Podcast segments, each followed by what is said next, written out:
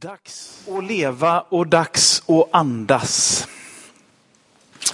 Gud, vi tackar dig att vi får samlas inför ditt ansikte den här förmiddagen som en av alla kyrkor i staden. Herre, vi vet att din kyrka inte är begränsad till en matrikel eller till de som finns just här, utan det är fler än så. Men Herre, tack att vi får samlas här idag och vara inför dig. Att det här får bli en slags eh, avskjutningsramp för resten av livet. Och Herre, den du kallar idag att våga ta ett nytt steg. Att börja andas och att börja leva på nytt.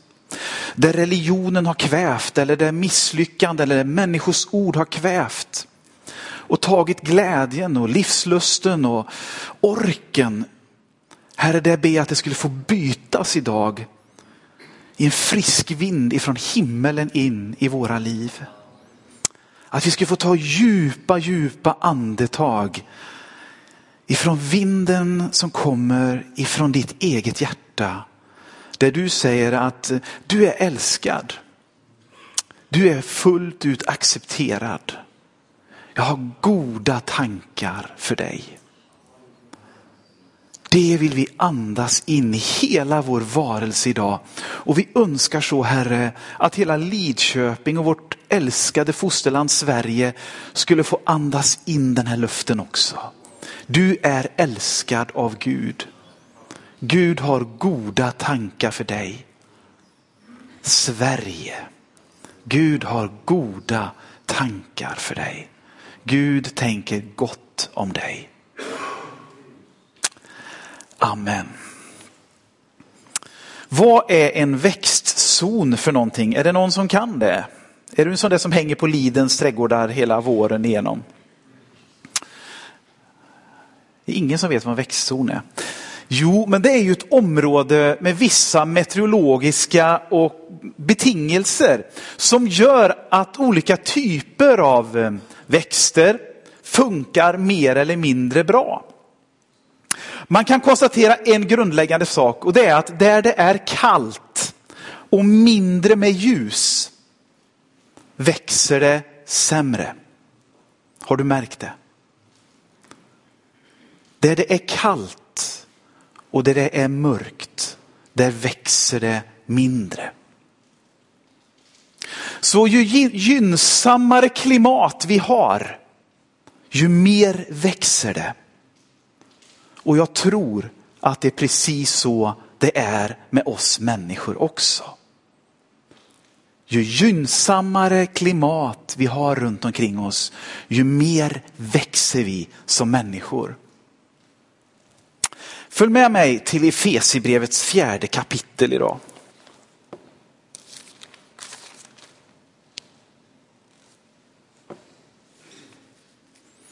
Och det är därför jag ibland kan känna att det är inte så farligt om vi trasslar till in oss i teologin ibland eller ber lite konstigt eller gör lite tokiga saker.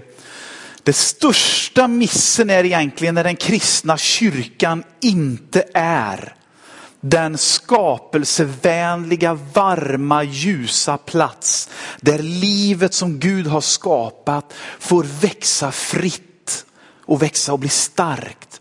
Utan att vi istället blir inskränkta, där det blir en mörk och kylig plats.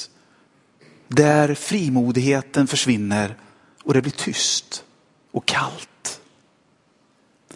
Paulus, han skriver i Fesebrevets fjärde kapitel, den elfte versen. Så gjorde han några till apostlar, andra till profeter, till förkunnare eller till herdar och lärare de ska göra de heliga mer fullkomliga och därigenom utföra sin tjänst och bygga upp Kristi kropp. Tills några stycken elitreligiösa kommer fram till, nej, nej så står det ju inte. Tills vi alla kommer fram till enheten i tron och i kunskapen om Guds son blir fullvuxna och når en mognad som svarar mot Kristi fullhet vi ska inte längre vara barn och låta oss drivas omkring av alla lärovindar. Inte vara lekbollar för människor som vill sprida villfarelse med sina bedrägliga påfund. Nej, låt oss i kärlek hålla fast vid sanningen och växa i alla avseenden så att vi förenas med honom som är huvudet Kristus. Han låter hela kroppen fogas samman och hållas ihop genom alla ledernas, eh, genom alla lederna, nej vad står det, hållas ihop genom att alla lederna hjälper och stöder med just den kraft han ger åt varje särskild del. Då växer hela kroppen till och byggs upp i kärlek. Jag vill fokusera på vers 15. Nej, låt oss i kärlek hålla fast vid sanningen och växa i alla avseenden så att vi förenas med honom som är huvudet Kristus. Här finns tre delar som jag vill att du ska ha med dig in i min predikan idag. Det ena är att det får aldrig finnas någon annan ambition än kärleken. Jag håller fast vid sanningen av kärlekens skäl. Inte av renlärighetens skäl, inte av den korrekta teologin eller dogmatikens skäl, eller för så här har vi alltid gjort. Utan på grund av kärlek så håller jag fast. Och det är precis som ett äktenskap eller en relation. Jag håller fast vid dig för jag älskar dig. Du är full av brister, jag är full av brister.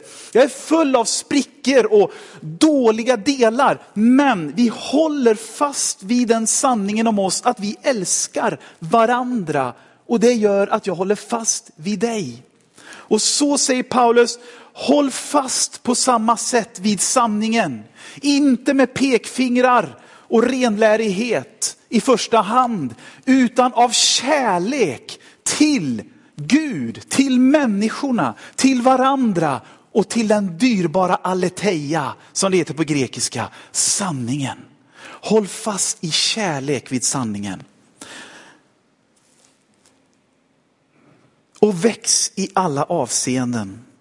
Det finns någonting i ditt andliga DNA. När du blir en troende och får ett nytt liv i Jesus Kristus så lägger Gud ner ett frö i ditt liv som har en enorm tillväxtpotential att växa oerhört mycket. Och där finns vers 16. Han låter hela kroppen fogas samman och hålls ihop genom allt alla lederna hjälper och stöder. Men just det här, med just den kraft han ger åt varje särskild del, då växer hela kroppen till och byggs upp i kärlek. Det är den hemligheten med Guds församling. Det är att du som enskild individ är så extremt viktig. Samtidigt är du så extremt viktig i din relation till alla andra. Och det är det som är hemligheten med kyrkan. Du är en helt fristående individ. Och det här är grunden till den individualism, tyvärr, som vi ser i västvärlden idag. Det som kom genom reformationen, när man lämnade den organiska samhörigheten i den katolska kyrkan och istället handlade det om individen. Så blev det en stark prägel på vårt västeuropeiska och nordamerikanska samhälle, där du som individ är viktigare många gånger än gruppen. Men i den kristna kyrkan, där blir både individen och gruppen viktig. Men gruppens tillväxt, den är helt beroende av att du som individ växer. Så det ena ger det andra och det andra ger det ena. Och så växer Kristi kropp i att du blir en växande individ och att vi tillsammans blir en växande kropp. Och jag ska säga någonting om detta på tisdag kväll när jag har bibelstudium här i Pingstkyrkan. För det finns ett stickspår i den kristna frikyrkokulturen där vi tror att växa, det är detsamma som att jag tycker om allt som sker i min kyrka. Att jag tycker om musikstilen, kulturen, att jag älskar läger eller att jag älskar missionärsutmaningar eller att jag är sån. Och att det är det enda som betyder att jag växer. Ja, för någon betyder det att växa, att åka på en missionsresa. Men för någon annan så är det rena mardrömmen och skulle aldrig fungera. Det är så vi fungerar. Men växer inte jag då om inte jag gillar frikyrkokulturen? Om jag inte gillar läger, om jag inte gillar den här typen av ungdomsarbete eller den här typen av, är jag inte växande då? Bibeln talar inte om att vi växer därför att vi tycker samma. Och för att vi upplever att samma kultur är det jag älskar. Bibeln talar om någonting helt annat när det gäller växande. Och det är att vi blir djupt rotade och grundade i vår tro på Jesus Kristus. Det är att vi blir mer lika honom. Det är att hans rike får mer plats i vårt liv och vårt sätt att vara och tänka. Och då blir den kristna kyrkan en enorm potential när vi inser att det inte är en speciell kultur som avgör om du och jag växer. Ett speciellt sätt att vara som betyder att du och jag växer. Utan att växa i Jesus Kristus, det är att bli mer människa, det är att bli mer den du är här, det är att du får växa i din del. Han ger dig tillväxt, potential och kraft för den du är. Och tillsammans med alla de andra så blir vi en kyrka. Vi blir en enhet genom mångfald, inte genom enfald.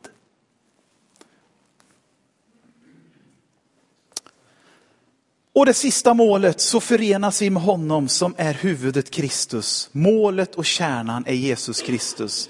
Målet och ditt och mitt fokus kan bara ligga på en sak. Jesus Kristus i centrum. Jesus Kristus är det enda som håller till slutet. Tro mig, teologi kommer att kunna beskriva någonting om Gud och det kristna livet. Och våra urkunder, alltså våra skrifter och vår historia och så vidare. Men det enda som kommer att stå kvar den dagen vår jordevandring är över eller tiden är slut för vårt universum som vi känner det idag. Det är inte min bibliotek med teologisk litteratur hemma.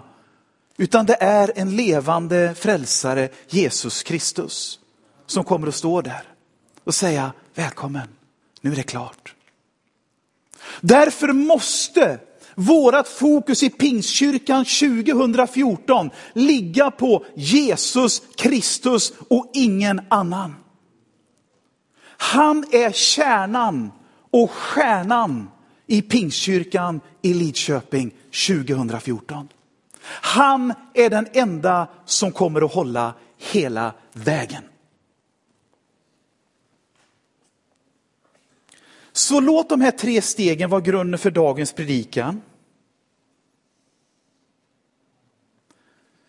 Så skulle jag vilja att du idag när jag predikar och min dator blir lite kompis med mig, tänker så här. Hur blir nu detta en möjlighet? Hur kan det här bli möjligt i våran tid? Och här skulle jag önska att du tänker dig själv.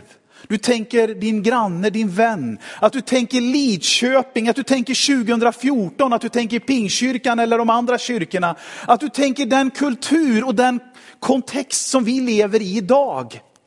Inte som man levde då eller som det kanske blir sen, utan i den miljö som du och jag finns idag.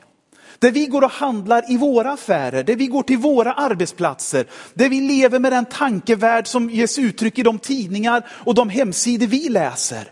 I den miljön skulle jag vilja presentera ett litet ärende till dig idag. Och jag skulle önska att du och jag frikopplar oss lite grann från hur det var förr. Och så tänker vi här och nu. Har du sett det här tv-programmet Allt för Sverige som går på televisionen? Svenskättade amerikaner kommer tillbaka till the homeland Sweden och kommer ju in i ett sommar-Sverige med blå himmel, ljumma vindar, blått hav, blåa sjöar, röda stugor, gröt i träskålar och en trevlig Anders Lundin som liksom bara... Och, och så kan man tänka så här, åh, så här är det ju alla dagar i Sverige. Håller svenskarna med om det? Nej, inte riktigt. Jag hörde att det var en timme sol i Småland förra månaden. Det var Växjö tror jag var som hade fått en timme sol. Vi var i Jönköping igår och det var sol faktiskt. Det var helt fantastiskt. Även där skiner solen emellanåt. Eh, så när de kommer hit så får de ju en bild av Sverige som ett paradis, eller hur? Där solen alltid skiner och du och jag går omkring med knätofsar i små röda stugor och är lyckliga. och skruvar IKEA-möbler hela dagarna. Det är så man tänker. Men hur är det när du turistar ett land? Kommer du hem med de där fula plastsakerna från eh, Mallorca, liksom, såna här grejer, liksom en gondol från Venedig som lyser med små lampor i och sånt här. Så, så har du ju en bild med dig hem från det landet. Du har turistat och gjort ett besök. Men är det sanningen om det landet du har upplevt? Vet du hur det är att bo i Italien efter en vecka i Rom? Vet du hur det är att vara engelsman i november när det regnar från tvären? När du har varit där någon gång i juni på södra kusten? Nej, vi vet inte så mycket om det. Vi har en turistbild av andra länder. Och det tror jag är vad amerikanarna får med sig hem nu när de reser hem till USA och säger well that's the paradise on earth, verkligen. Um, och vet du vad? Det är en enorm skillnad mellan att vara en turist och ha sin vardag någonstans. Ibland kan jag tänka att vi som kallar oss kristna eller troende har en lite grann av en turistrelation till den kristna tron. Vi turistar lite grann i det kristna livet, i kyrkan, i församlingen, varandra, Bibeln, Gud, blir kanske ibland ett besöksmål mer än ett livsmål. Vi kan ha en uppfattning och en känsla och en viss inställning om att ja, men så där är man i pingst. Lite så här, oh, I mission så är man lite mer så här, eller i Svenska kyrkan är man lite mer så här. Eller, så, är man, så, så har vi liksom en uppfattning. Och så säger man så här, hur är det att vara kristen då? oh, men det är ganska tristen, säger någon, för de är lite sådär, ah, de vet inte, de är lite oroliga så de inte retar Gud. Och de är lite, oh, lite allmänt besvikna på livet, knäpper kavajen fel så här och vet inte riktigt var de ska göra av sig tillvaron. Så här, va? Eh, är det att vara kristen? Är det att veta någonting om det nya livet i Gud? Om jag går på en gudstjänst en söndag i veckan, det finns ju bara en söndag i veckan, så det är ju helt riktigt va? Man kan inte gå på två söndagar i veckan. Eh, om man går på en gudstjänst en söndag i veckan och så sitter det en timme här och tittar någon i nacken och går hem igen. Har man då fått tag om det kristna livet? Eller har man turistat lite och andats lite alpluft bara? Hur lever du och jag i vår uppfattning om det här med att vara kristna och troende? Är det någonting som man gör av plikt en gång i veckan? Ett litet besök? Och så har jag fyllt min religiösa kvot så.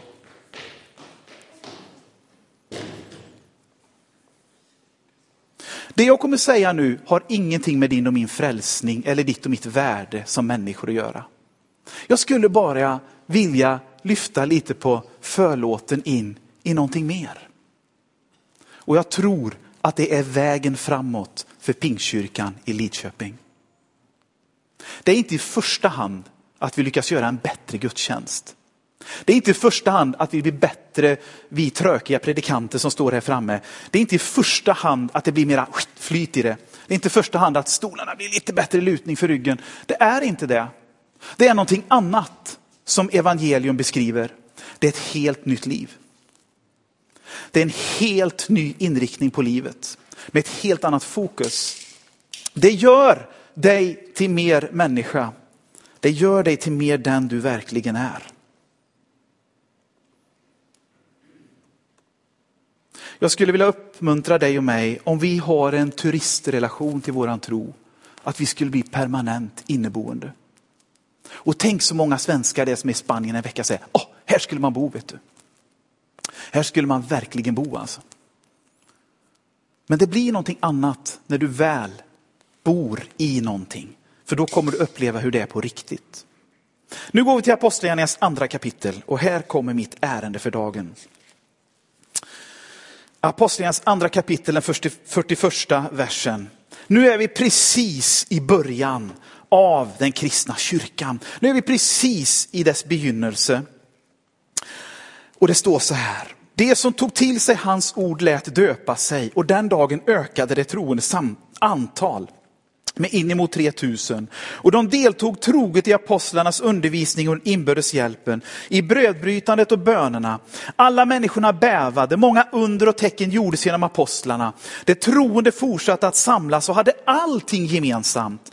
De sålde allt vad de ägde och de delade ut åt alla efter var och ens behov.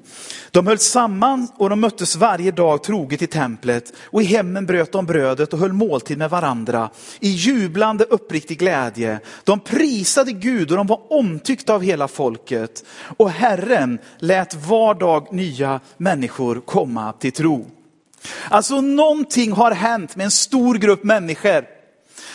De har fått en upplevelse. De har någonting som är upplevt och utlevt genom denne Jesus Kristus.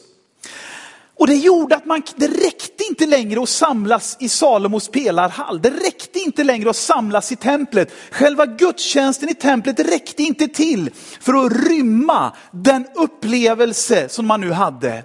Jesus var upplevd och dessutom utlevd. Folk ibland de blev helade. Människor kom och sa, ja men det här tror vi på. Det rörde sig bland människor och man sa, det räcker inte bara att vi möts en gång i templet i veckan. Vi måste träffas fler gånger och dela den här upplevelsen. Vad är det som håller på och händer? Vardagen höll på att bli högst involverad i det andliga livet. Vad är då en kristen församling? Jo, om du följer med mig till första Korintierbrevets första kapitel så säger Paulus så här i den första versen.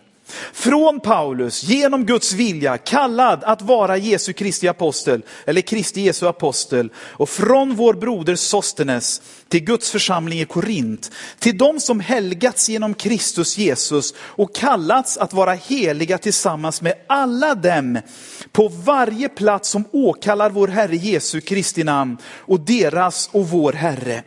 Vad säger Paulus här? Jo, en kristen församling, det är människor det är människor som du och jag. Som har svarat ja på Guds kallelse att bli helgade av honom. Det är någonting övernaturligt med de här människorna också. De har sagt ja till Gud själva och de har blivit helgade, återlösta, friköpta av Gud själv. Men de är människor. Det andra är att de är tillsammans står det. Heliga tillsammans. Och det är det här som är så viktigt med kyrkan och gemenskapen. Vi klarar i långa loppet inte att vara det i oss själva. Vi behöver varandras stöd. Det som Paulus sa i Efesierbrevet. Du får kraft att växa så att jag växer och vi växer tillsammans. Jag växer, du växer, vi växer. Det är så Guds församling ser ut. Och det är tillsammans det här sker. Det här sker inte i ensamhet med sju steg till ett bättre liv. Det här sker i mötet mellan dig och mig.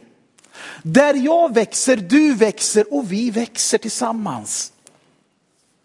Den tredje punkten som man säger, det är att de samlas på en plats. Det är alltså människor tillsammans på en plats. Det här är ingenting som sker transcendent någon annanstans. Det är en fin tanke, det är liksom en filosofi som på något sätt beskriver något. Det här är på riktigt. Det här är på en plats i historien. Det här är på en plats i geografin. För oss är det på Västra hamnen i Lidköping den här förmiddagen. 2014 i november klockan kvart i tolv och magen börjar kurra efter lite kaffe. Det är här vi är heliga tillsammans. Du är en människa helgad av Gud. Tillsammans med mig är vi på en plats. Vi är Guds församling.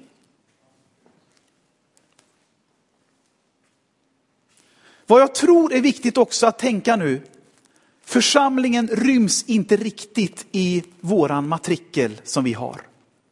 Den är stor och fin och det är ju fantastiska siffror, men den är mer. Det är fler som finns runt om den. Som inte har sitt namn skrivet här, men som kopplar sitt liv. Som lyssnar, som växer, som sakta mognar i någon form av tro på Gud. som finns runt om kyrkan. Och man sa så här i Missionskyrkan att vi har en extra församling ute på Skogshyddan. Därför där samlas människor som inte riktigt vågar närma sig kanske ett kyrkoliv, men som älskar evangelium om Jesus och som hittar en plats där de får höra om detta och vill vara nära detta. Men de kommer kanske aldrig ha sina namn i matriken. Men de finns med oss, runt oss, omkring oss. Och runt ditt liv finns det människor, därför Paulus säger, håll ut med det du själv undervisar, för genom det så frälser du många. Och det är de här som finns runt omkring oss som vi aldrig ser, men där ditt liv är absolut avgörande. Där ditt liv är absolut betydande för någon annan. De tittar på dig och säger, det finns någonting där. Det finns något där. Och jag dras till det, men jag förstår det inte riktigt. Och så finns det runt Pingstkyrkan i Lidköping, runt Missionskyrkan, de olika kyrkorna, så finns det många människor som är på väg åt samma håll som oss. De finns här omkring.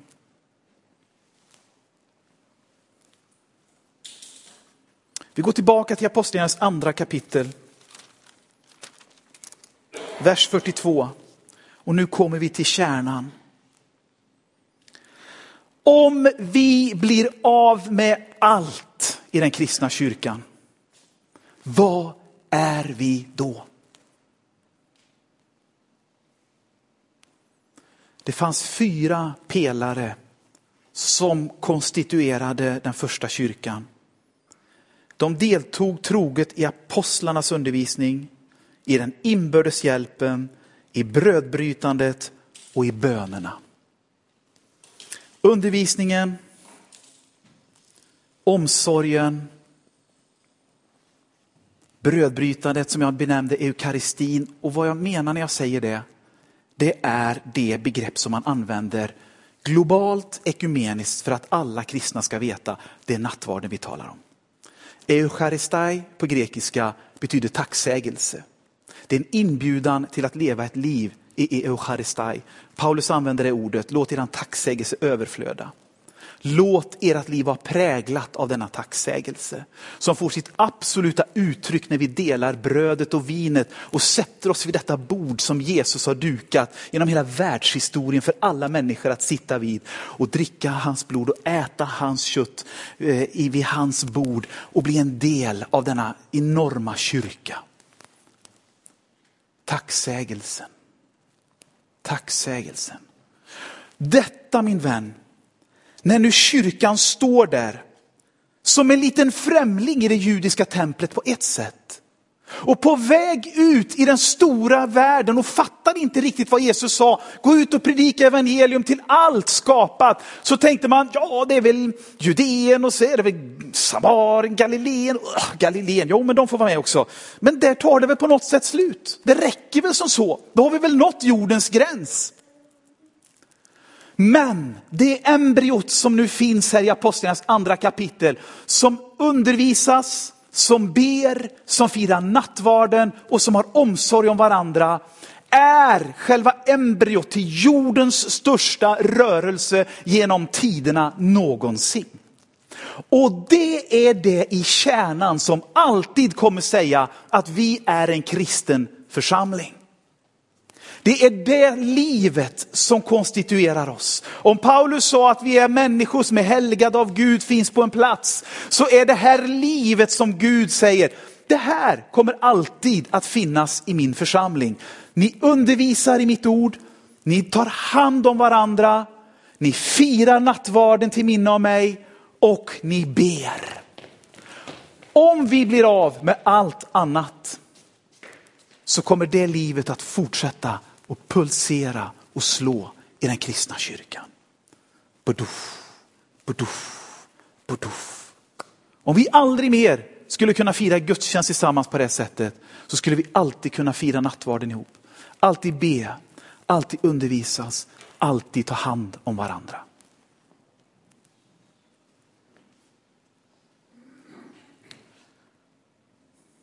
Nu vill jag bara visa dig på några nycklar in i det här. Vi ser att det gemensamma livet flyter eller flyttar ut från templet och in i vardagen. Det blir en del av vardagslivet. Och det här vi i västerlandet tror jag går fel. Vi förlägger vårt andliga liv till vackra kyrkolokaler. Slicka sköna, goa möten. Och så tänker vi att det där är liksom höjdpunkten på ett sätt. Och jag pratar emot mig själv nu för jag vill ju att kyrkans gudstjänst ska vara höjdpunkten i veckan för oss, att vi får komma samman. Men det blir väldigt enbent om det här är det enda vi ser fram emot. Om inte varje vardag får vara fylld av det här pulserande livet från Gud så blir det väldigt enahanda och endimensionellt och fattigt. Gud kallar dig och mig in i ett liv som rymmer 7-24, sju dagar i veckan, 24 timmar om dygnet. Så kallar han dig och mig till gemenskap med sig och med varandra. Vi i västerlandet missar ofta vardagslivet. Vi har så fullt upp med allt annat. En annan nyckel som jag nu ska visa dig på här, när vi sakta börjar descenda, gå in mot landning så här, så hittar vi i vers 44 i samma kapitel. Alla människor bävade. Många under och tecken gjordes genom apostlarna. De troende de fortsatte att samlas och hade allting gemensamt.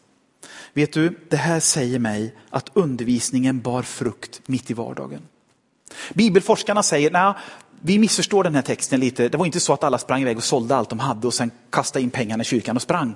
Det var inte så det gick till antagligen, utan man var beredd att avyttra hela tiden för att förse kyrkan med medel så att man kunde, för det växte ju runt omkring dem. Du kan läsa om det sen hur, hur man började med att utbespisa människor och, och folk, det började bli lite bekymmer runt det här, det började bli lite stridigheter runt detta. Så redan tidigt fanns det en tanke hos kyrkan, vi måste hjälpa de som är fattiga. Vi måste hjälpa de som inte får äta sig mätta varje dag. Och någonstans så landade undervisningen mitt i en praktisk verklighet mitt i vardagen. Det var inte ett tillfälligt väckelsemöte, det var någonting som skapade om hela vardagen. Vers 47 säger, eh, de prisade Gud och var omtyckta av hela folket och Herren lät var dag nya människor bli frälsta och förena sig med dem. Det säger mig att den första kyrkan växer kvalitativt, kvantitativt. De var omtyckta och fler och fler anslöt sig. Det säger mig att den första kristna kyrkan hade en nyckel som gjorde att livet, det här riktiga livet från Gud, fick ett sånt avtryck i vardagen så att man kunde säga, ni är bra, det ni har det är bra och vi vill vara med. Den tredje punkten, vers 46. De höll samman och de möttes varje dag troget i templet och i hemmet bröt de brödet och höll måltid med varandra i djup sorg och förnedring. Nej, i jublande, uppriktig glädje. Kolosserbrevet, Filipperbrevet så trycker Paulus så hårt på detta. Ni måste låta det kristna livet få uttryck i kärlek, omsorg, goda tankar, goda ord. Det måste få en praktisk verklighet er emellan. Ni kan inte riva och slåss och härja och bråka med varandra och sen säga att vi är representanter för kärlekens budskap från himlen. Och det är därför jag säger att den stora sorgen det är om inte vittnesbördet om oss säger att hos er är det skapelsevänligt, hos er växer man, hos er är det varmt, hos er är det ljust. Här är det bra att vara. Jag fattar inte vad den där gubben i svart där står och tjatar om riktigt, men det är skönt att vara här. Jag blir lite utmanad och arg på honom. Jag blir lite glad. Men det är någonting hos er som är varmt.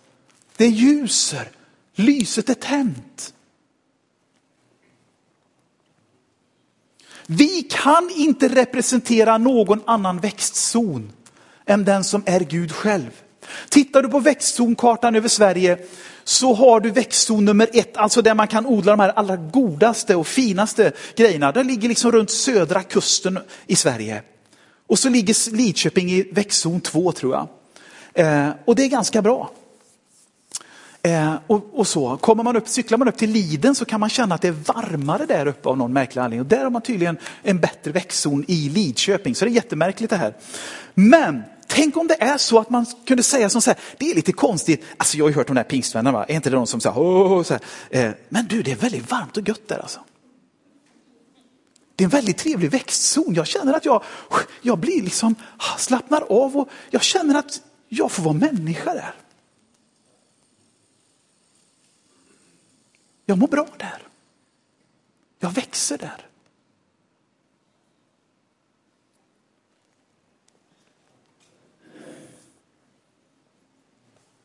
Så hittar vi den kristna kyrkan i kejsarens hov, i hemmen på torgen. Och det beror på att det här betyder någonting i vardagen för de kristna.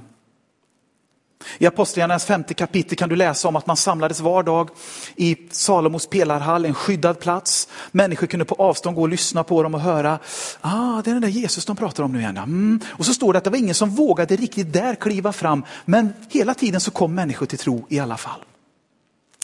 Så det fanns någonting i deras liv. Och då kanske du tänker så här nu, okej, okay, jag fattar, men det funkar inte. Jag är så trött på nya strategier. Kyrkan betyder inte så mycket för mig längre. Jag har min tro och det räcker. Jag behöver inte kyrkan längre. Jag är i alla fall troende och kristen. Då skulle jag vilja säga bara så här. Det här är inte en ny strategi. Det här handlar om att upptäcka den dimension av liv som finns för varje troende. Jag skulle också vilja säga att det vi hittills kanske har upplevt inte säger någonting med säkerhet om det vi inte har upplevt och vad som faktiskt väntar dig och mig. Det som har skett säger ingenting om det som kommer att komma.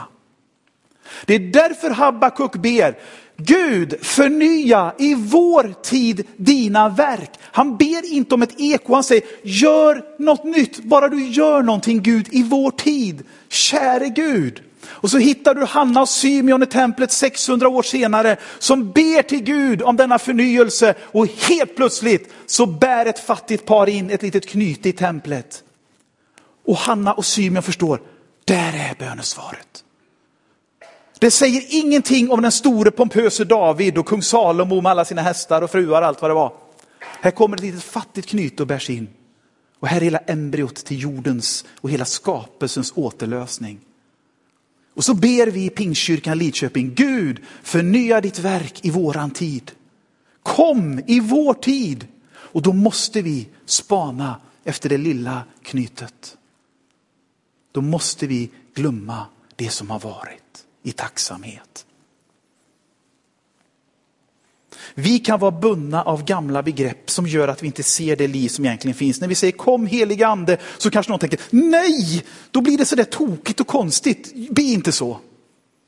Eller så säger vi Jesus kom och var hos oss. Ja men Jesus sa ju att jag ska alltid vara hos er och jag kommer alltid vara där ni är samlade i mitt namn. Och så kopplar vi vissa ord till vissa begrepp som kanske inte alltid stämmer. Låt mig till sist avsluta med en berättelse. Det fanns en man som var före detta pingstvän. Nej, han var inte före detta, men han var en vän av pingsten. Och han hade varit med om pingstväckelsen. Han satt på ett tak.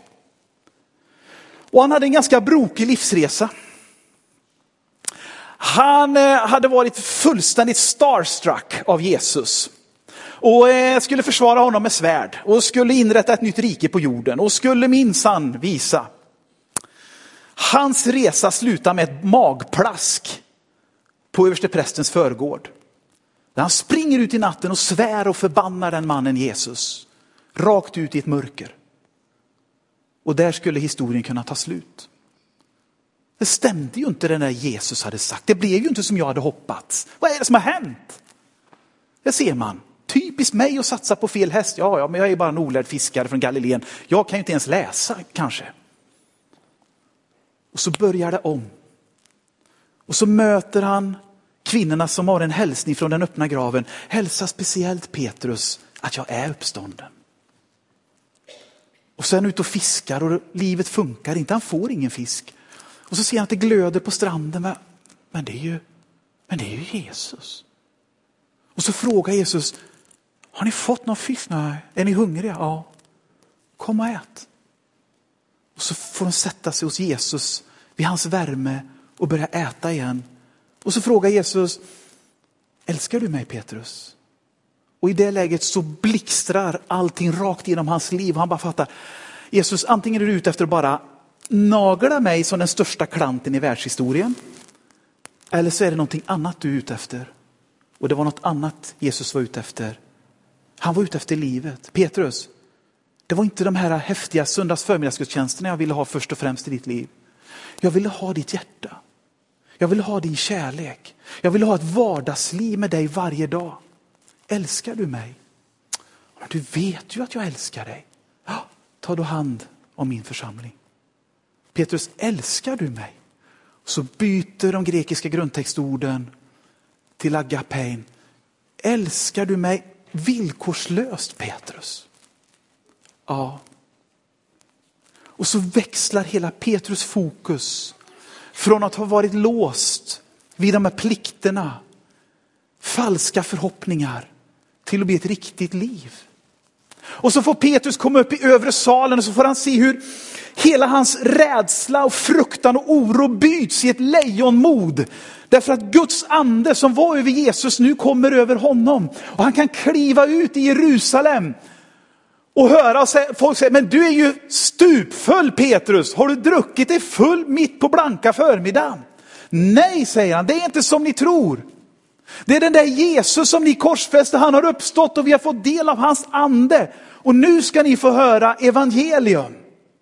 Och så boom sker det något i Jerusalem och tusentals människor säger, vad märkligt. Vi är från hela romerska imperiet och vi hör honom berätta på, vår, de berättar på vårt språk. Och de är ju olärda, de är inga lingvistiker, de kan ju ingenting. Vad är det som händer? Det kristna livet flyttar från templets mystik och hemligheter bakom förhänget ut på gatorna i Jerusalem genom den helige ande. Och så rör det vid folks vardagsliv och så säger de, nu hör vi ju det predikas på vårt språk. Men så kommer en dag då Petrus sitter på taket. Och så ber han. Och så skiftar Gud runt hela hans värld en gång till. Som om det inte räckte för den hårt prövade Petrus. Så skiftar allt en gång till. Och så utmanar Gud honom och säger, hörru du din gamle pingstvän, missionsförbundare, EFK-are, EFS-are, svenskkyrklig, katolik, protestant, vad du nu är för någonting. Du skall gå in på ett nytt område. Nej, säger Petrus, jag har aldrig rört vid det här. Du vet att jag aldrig tagit det här. Slakta och ät, säger han. Och så knackar det på dörren till det hus där Petrus är. Och så säger Gud till honom, gå ner och öppna, för man har sänt bud efter dig. Så går han ner och då står det representanter för hedna världen där och knackar på Petrus egen dörr. Eller Simon, en garvares dörr. Vad nu en garvare höll på med hela dagarna kan man fundera på. Skrattade sig igenom vardagen kanske. Eh, och så står de där och knackar och så gör Petrus det första nya steget i sitt liv. Han släpper in dem i det, i det här hemmet. Vilket var otänkbart. Och så följer han dessutom med dem till deras hem. Och så står han han som kunde ha suttit på taket och skrivit böcker om tiden i övre salen i Jerusalem. Det är så det måste gå till i all evinnerlig tid efteråt. Ska Gud göra något nytt i vår tid och vårt land, då måste det gå till som det gjorde i övre salen. Kunde han ha skrivit en bok om. Men han hinner inte. För Gud är före. Och så twistar han om hans värld igen och säger, Petrus, du ska tillbaka till originalkallelsen alla folk, alla skapade, alla länder, alla människor. Det är inte bara för er judar, det är för hela världen. Och så står Petrus med all denna erfarenhet och denna tumultartade vandring med Jesus och andens upplevelser och alltihopa. Och så står han inför det mest modiga kliv som kristenheten kanske gör att ta det här steget över Cornelius tröskel in till den romerske officeren. Han som kanske hade blodbesudlade händer, men som hade upptäckt Gud och bett Gud om att få lära känna honom mer. Så har Petrus fått en kallelse hem och så står han vid tröskeln och så tar han sitt första kliv över in i hedna världen. Han som kunde skrivit en bok om hur det egentligen var att vara apostel, hur det var att vara en sann pingstvän, hur det var att när Gud på riktigt gjorde någonting, men nu transformeras hela hans värld och han kliver in i den hedna världen och det är din och min räddning. Det är din och min räddning att Petrus vågar lämna taket och memoarskrivandet och kliva in i verkligheten igen och komma ihåg till alla folk, till alla människor. Och så säger han, nu vet jag att Gud inte kallar någon för ohelig.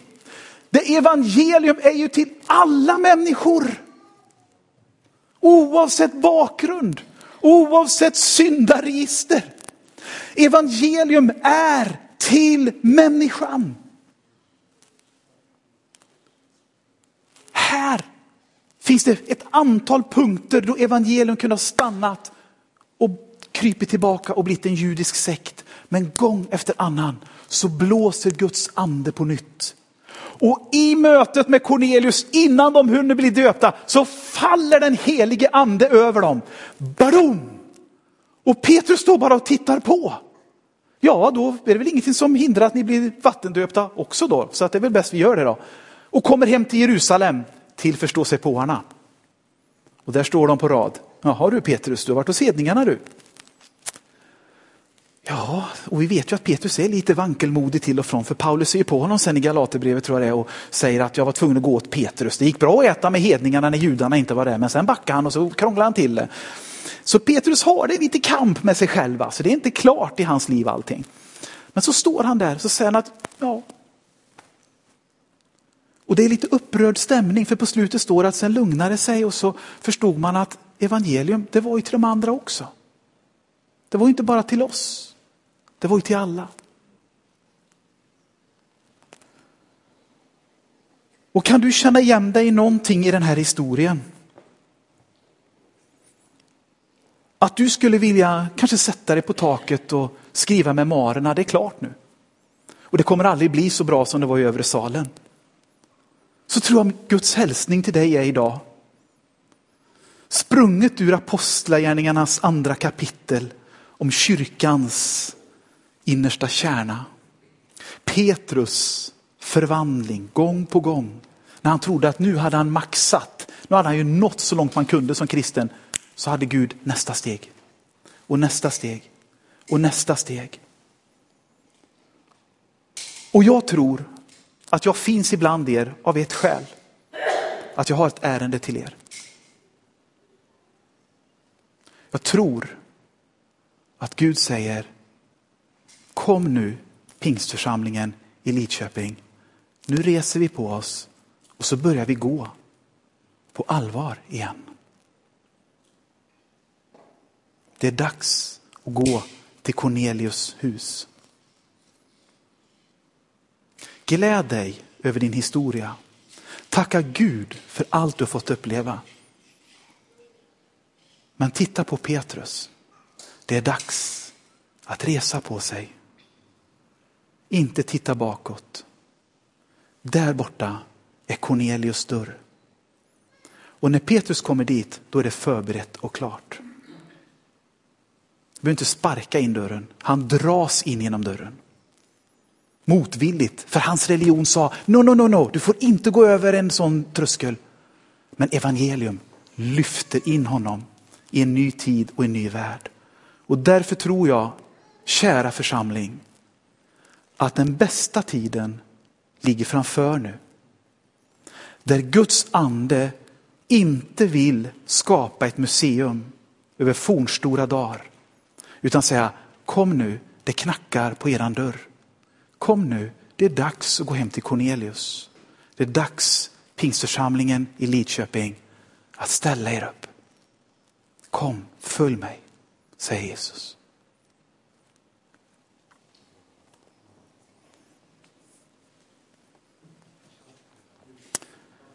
Herre, det kan låta som så stora och kaxiga ord. Och jag ber om förlåtelse om jag har sagt saker som inte är av ditt hjärta den här förmiddagen. Men Herre, jag tror att du kallar var och en, inte att göra våld på sig själv, inte att maximera sig, inte att stressa sig, utan att våga resa på sig. Att våga börja gå. Att se att vår bästa tid är inte bakom oss. Vår bästa tid, den är faktiskt nu och framöver. Du är vår tids Herre och frälsare. Du är vår kyrkas Herre och frälsare. Du är hela världens Herre och frälsare. Och Herre, om vi kan lära något av Petrus historia, där vi har sett dig verka, men där vi vågar tro att du gör någonting nytt nu. Och att ditåt vill vi gå, så kommer vi kanske att märka att det är ändå samma herdes röst vi hör. Det är samma goda helige ande vi möter. Som faller på ett annat sätt nu. Som rör sig på ett annat sätt nu. Men vi känner igen dig, underbara helige ande. Vi känner din väldoft. Vi känner din värme. Och jag ber Gud av hela mitt hjärta att denna församling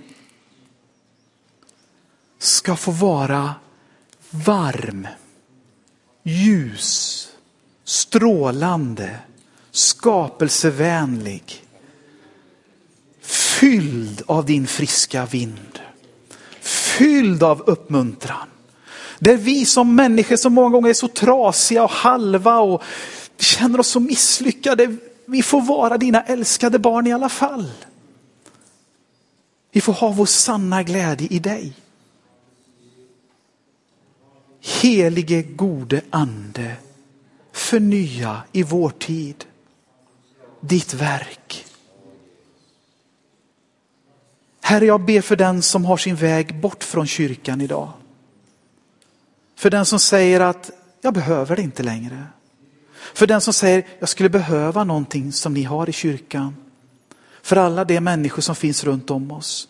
Grannar, vänner, släktingar, arbetskamrater. Herre, åh de är så dyrbara för dig. Gud vi ber för dem. Gud vi ber för dem. Och hjälp oss Herre att inte turista i vårt eget land. Utan våga sätta ner bopålarna i det rike som du har kallat oss till.